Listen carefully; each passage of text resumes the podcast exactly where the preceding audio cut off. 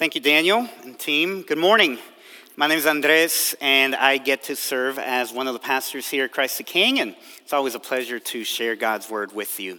Our scripture reading this morning comes from 2 Corinthians chapter 4, verse 16 to chapter 5, verse 10. It can be found on page 966 in your black Bibles.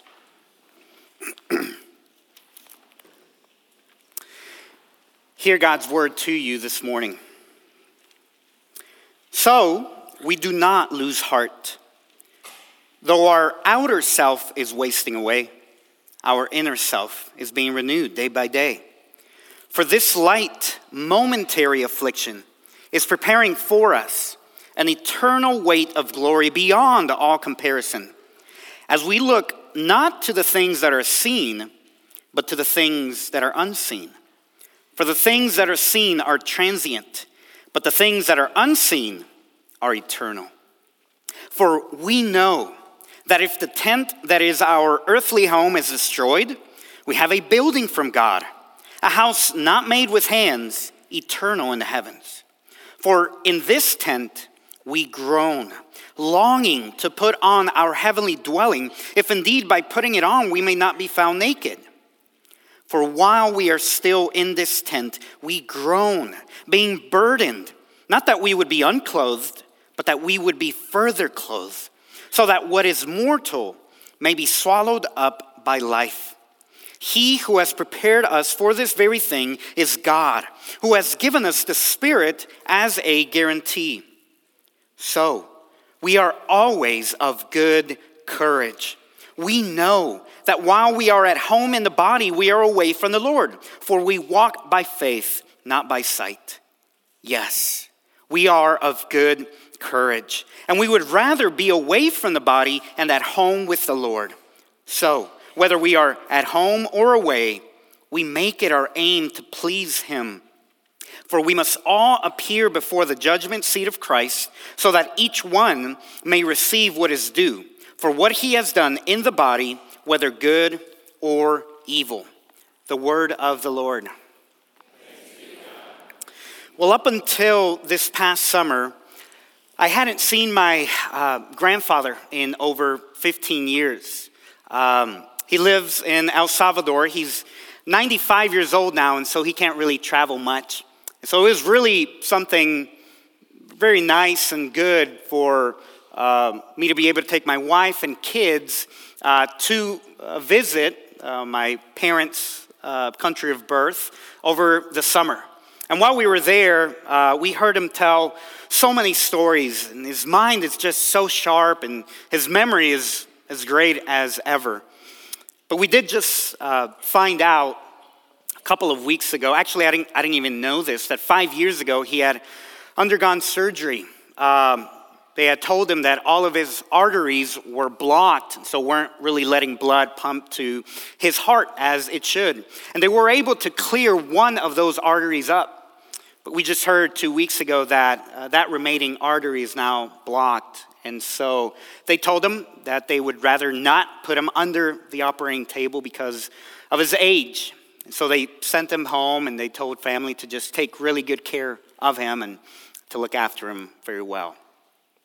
And I don't know exactly why, I suppose, when I heard the news, there was just this incredible sadness that came over me as I started to think about the possibility of my grandpa no longer being here. He's a Christian, so I know that I'll see him again, whether in this life or the next. And yet it makes me so sad to think that I won't be able to see him and hear him tell these stories of what I was like growing up, or what kind of trouble my dad and uncles used to get in when they were small, or what his life was like growing up in a civil war. Many of us have heard about heaven as this place where every pain and tear and suffering will go away. And that is true. But what I think we've been missing is this full biblical portrait of what that life will actually look like, especially as we suffer here on earth. And so that's what we'll do and look at this morning in 3 points as we look at this text. First, we'll look at life through death. Those are verses 16 to 18. Then we'll look at life with new bodies. Those are verses 1 through 5. And then we'll look at life here and now. Those are verses 6 through 10. So life through death, life with new bodies, and then life here and now. So let's look at the first point, life through death. Now, Paul has been writing this letter, 2 Corinthians, to this very small community of Christians in the ancient city of Corinth in Greece, about the difficulties of life, everyday life here on earth. He describes it using a variety of different terms: hard-pressed, perplexed, persecuted, and struck down. Later on, he'll talk about his own suffering as a follower of Jesus, or because he's a Christian. He talks about himself as being in prison frequently. He's been flogged severely. He's been exposed to death again and again. He's been tortured, pelted with stones, shipwrecked, beaten with rods, in danger from rivers and thieves, spent many sleepless nights, gone hungry and thirsty, been cold and without much clothing. If there was anybody that knew about the painful toil of existence in this life, it was the Apostle Paul. This kind of life, though, has not caught him off guard. It wasn't for him an anomaly. He doesn't complain as if he expected that following Jesus or living this life was supposed to be stress-free, problem-free, without pain or suffering. Quite the contrary. What he has to remind these Christians is that suffering is actually to be expected and produces positive results. Now, sometimes, if we're honest, we find that very difficult to believe. You know, I think one of the reasons is due to the many modern medical and technological advances that we've made as a society. A couple of years ago in 2020, Australian social researcher Mark McCrindle released some of his findings where he reported on the life of 18-year-olds in 2020. Listen to how he puts it.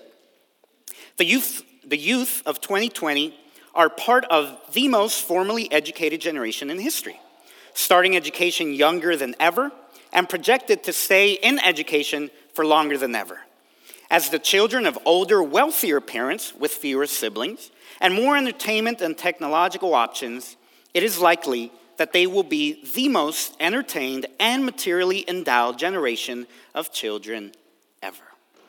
And so we hear something like that and ask ourselves, what pain? What suffering? Now, another reason is because I don't really think we believe that this life is temporary, or as the Apostle Paul will put it here, transient, in verse 18. In fact, he describes our lives in verse 16 as wasting away. Now, it amazes me. I don't know about you guys, what things are like at home, but in the Zelaya home, it just amazes me how quickly our food, vegetables, fruits go to waste and spoil. Our kids love to eat all kinds of fruit, so we buy a lot of it: strawberry, blueberry, apples, and banana.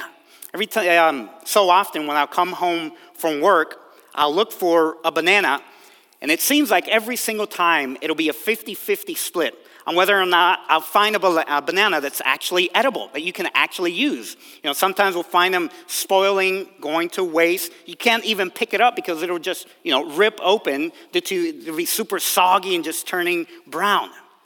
That banana has slowly been wasting away. Our bodies are slowly headed in that direction with each passing day. Our life here on earth is one of decay. It's one of spoiling. It's one of wasting away through and through. But maybe the biggest reason that we struggle to live with and expect suffering in this life is because we simply cannot fathom any purposeful meaning attached to it in this life. Now, I'm not here to argue on how a good God and deep suffering can coexist in our universe, right? Frankly, because I just don't have the time. But if you're interested in that topic, I'd be happy to point you to some resources.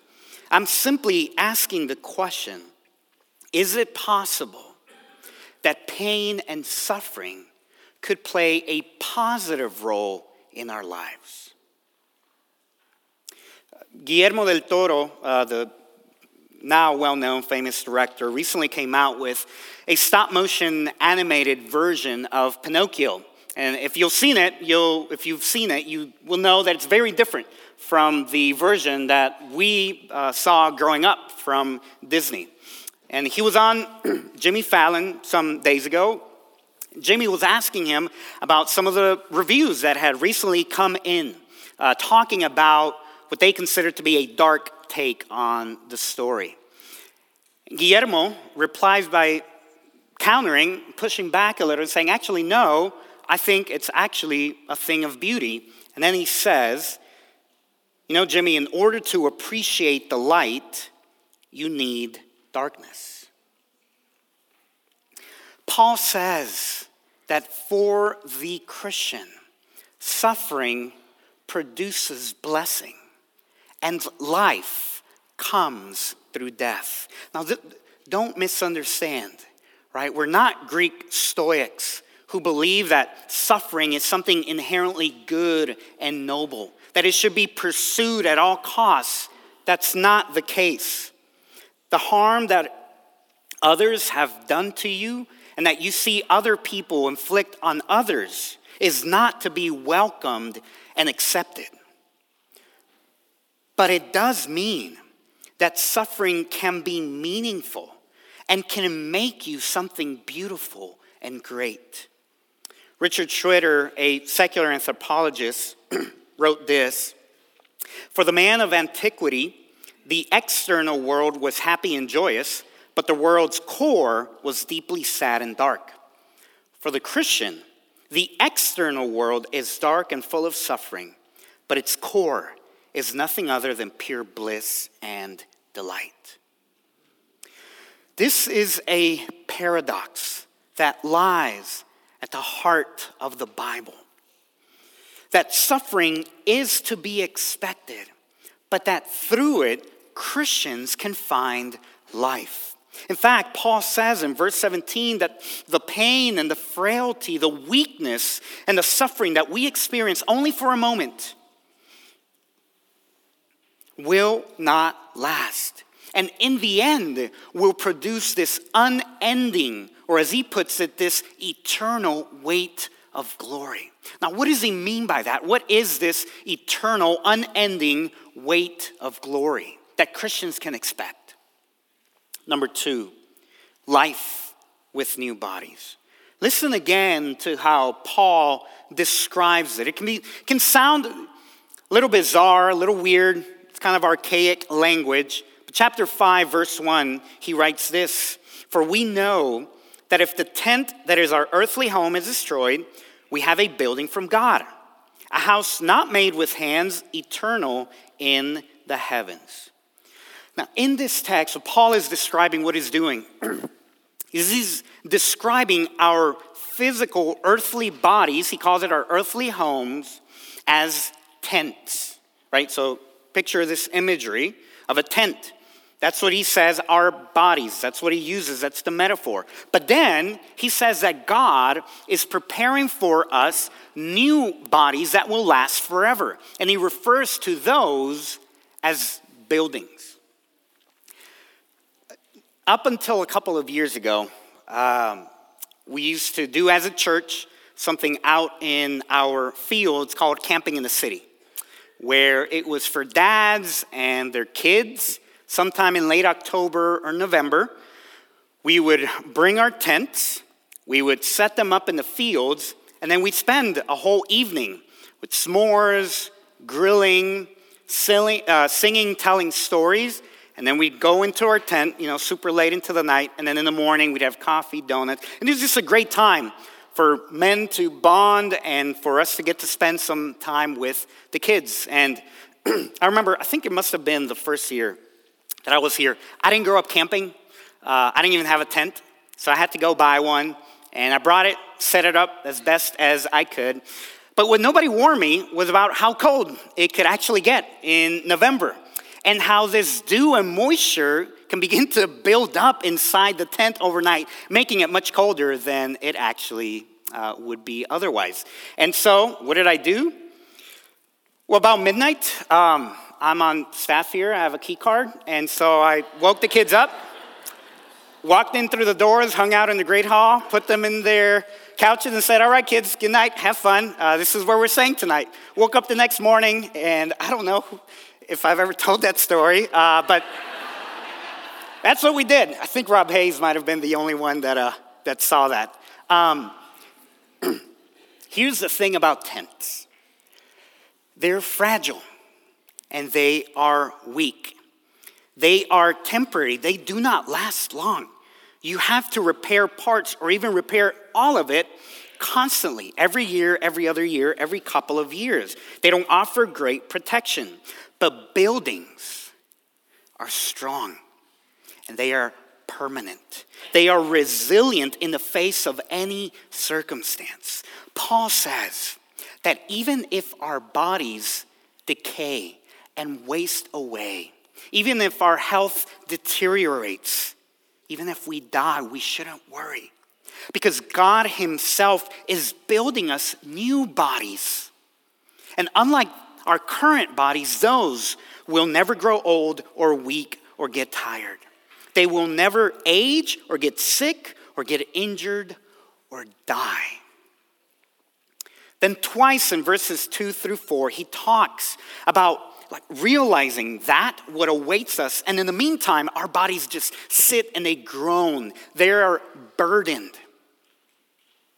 How many of us are just tired of these creaky, decaying, mortal bodies, and wish we could get a replacement, maybe even a refund for what's happening as we get older? You know, our kids have had what seems like this unending cough and sneeze for months now. They're not sick as far as we can tell, but it is a residual of, flu that they had months ago. But I'll be honest with you, it gets annoying pretty quick. Having to remind them, drink water, take a cough drop, drink some medicine, sit up straight when you're in bed, do this, do that. Can you imagine a life where those words will never have to come out of your mouth? Where you will never have to get another flu shot? Where you will never have to go in for another scan? Will you never have to worry about a family member aging or getting cataracts or falling down the stairs or living by themselves at an old age? Too often we thought that the fix then surely must be to die and go to heaven. What Paul says here, though, is that actually going to heaven after we die is only halfway to our destination. See, what we really long for and desire, what our hearts groan and ache for, is not just life after death, but as N.T. Wright puts it, life after death. New bodies built by God himself in a new creation. A couple of years ago, I got to meet and become friends with a great group of guys who were just coming out of prison. And they were put up in a halfway house, which is a transitional living facility for folks that are coming out of addiction or drugs, alcohol, or coming out of serving some prison time. And as I got to talking to them about their experience, they were grateful to be there. They were grateful to have a warm environment. They're grateful to have a bed. It sure beat the prison cots that they slept in that were 2 inches thick. But what they really longed for, they dreamt about, was to go back home. Because their family was home. Their friends were home. Their favorite restaurants, their parents, their memories were all back home. See, going to heaven is good, but it's not the ultimate place that God intends for us. In fact, Paul says, again, it's kind of bizarre, I guess, language here, but if you can kind of track with what he's saying, Paul says that dying, leaving your bodies behind, and you going to heaven when you die, spirit and soul, is actually like being naked. Because that's not the way God intended things to be. God created us with bodies. And back in Genesis 1 and 2 declared that it was good. We weren't made to just be spirits floating around. So when we die and our body stays buried in the ground and our spirit goes to heaven, that's actually an unfinished product. The goal of existence itself is new bodies built by God that will never ever get sick or forget things or get in accidents. And if you're like, great, I want that. Do I have to wait till I die?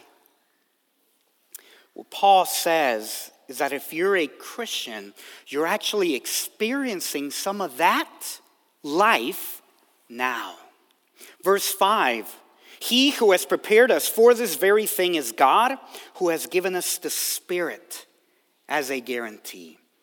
God has given you his Spirit, his very presence and power to whet your appetite, to give you a preview of what life will be like in the new creation, new heavens and new earth. Now, the Bible has a lot to say about the Holy Spirit. He is the one who guards and protects you from harm. He assists you in prayer. He intercedes with and for you so that you can pray according to God's will. He comforts you with fellowship and with joy. He fills you with all peace. He helps you fight sin. And he fills you with wisdom so that you know how to live a good life and follow God's will. And all of this, Paul says, is still just a deposit.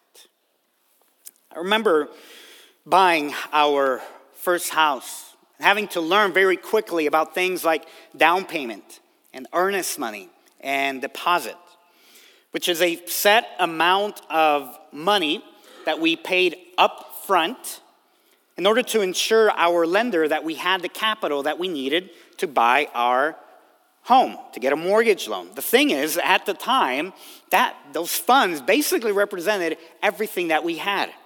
It was our initial investment in our home, ensuring that, you know, after giving all these thousands of dollars, we wouldn't walk away in a couple of months or even in a couple of years because we would lose that initial investment. God has invested his Spirit in you. And yet, what you experience now is only a preview to the kind of lives that you will live for all of eternity. One day, you will get to talk to God face to face. You'll get to ask him anything you want to supply your every need, and he will give it to you on a regular basis. That's what awaits us. And so what are we supposed to do in the meantime? Number 3. Life here and now. Paul says to let that future reality affect how you live here and now.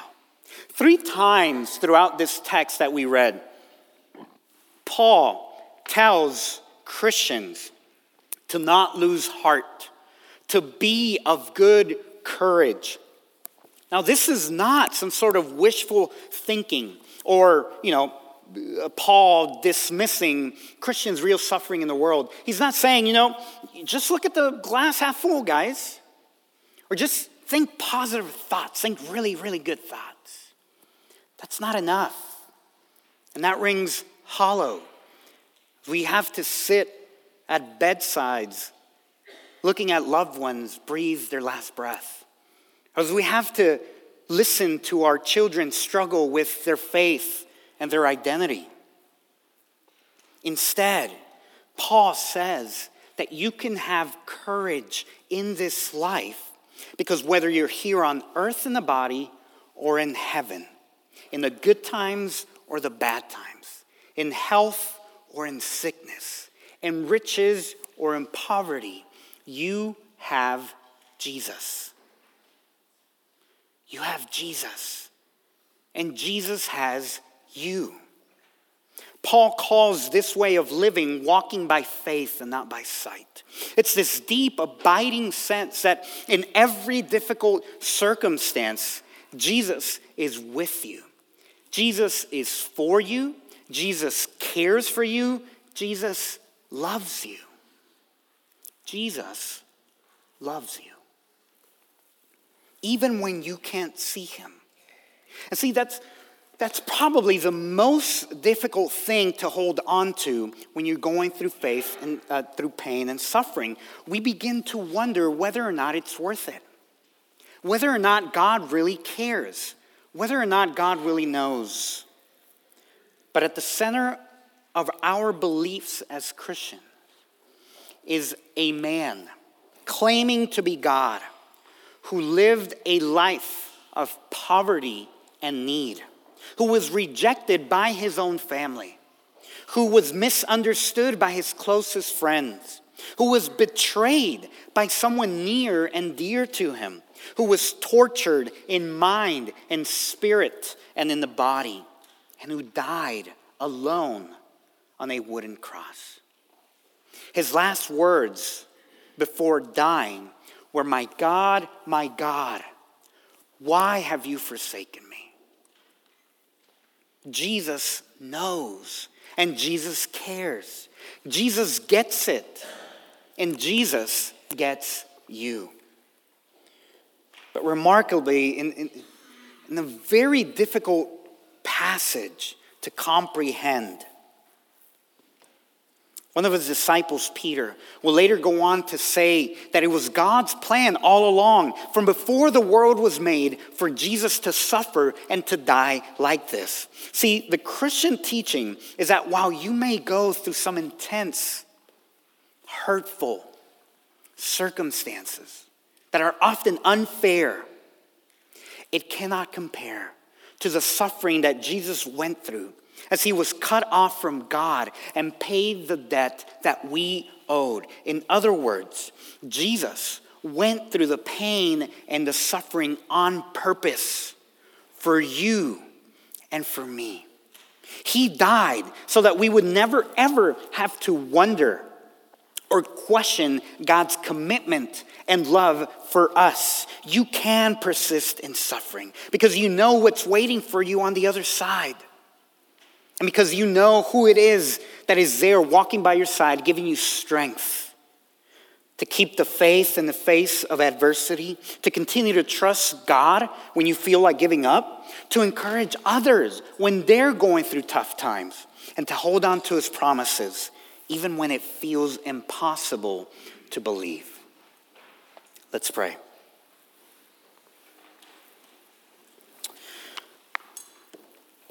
Lord Jesus, who else can we turn to? Where else can we run to? Only you have words of eternal life. Help us in each of our unique, hurtful, depressing circumstances, that we would learn to see the things that are unseen, that we would have the persistence, the faith, to walk by faith and not by sight. Lord Jesus, we cannot do this by ourselves. We are much too weak and frail. Pour more of your Spirit unto each one of us, that we would be strengthened for this journey of faith until the day that we see you again. Through Christ our Lord, amen.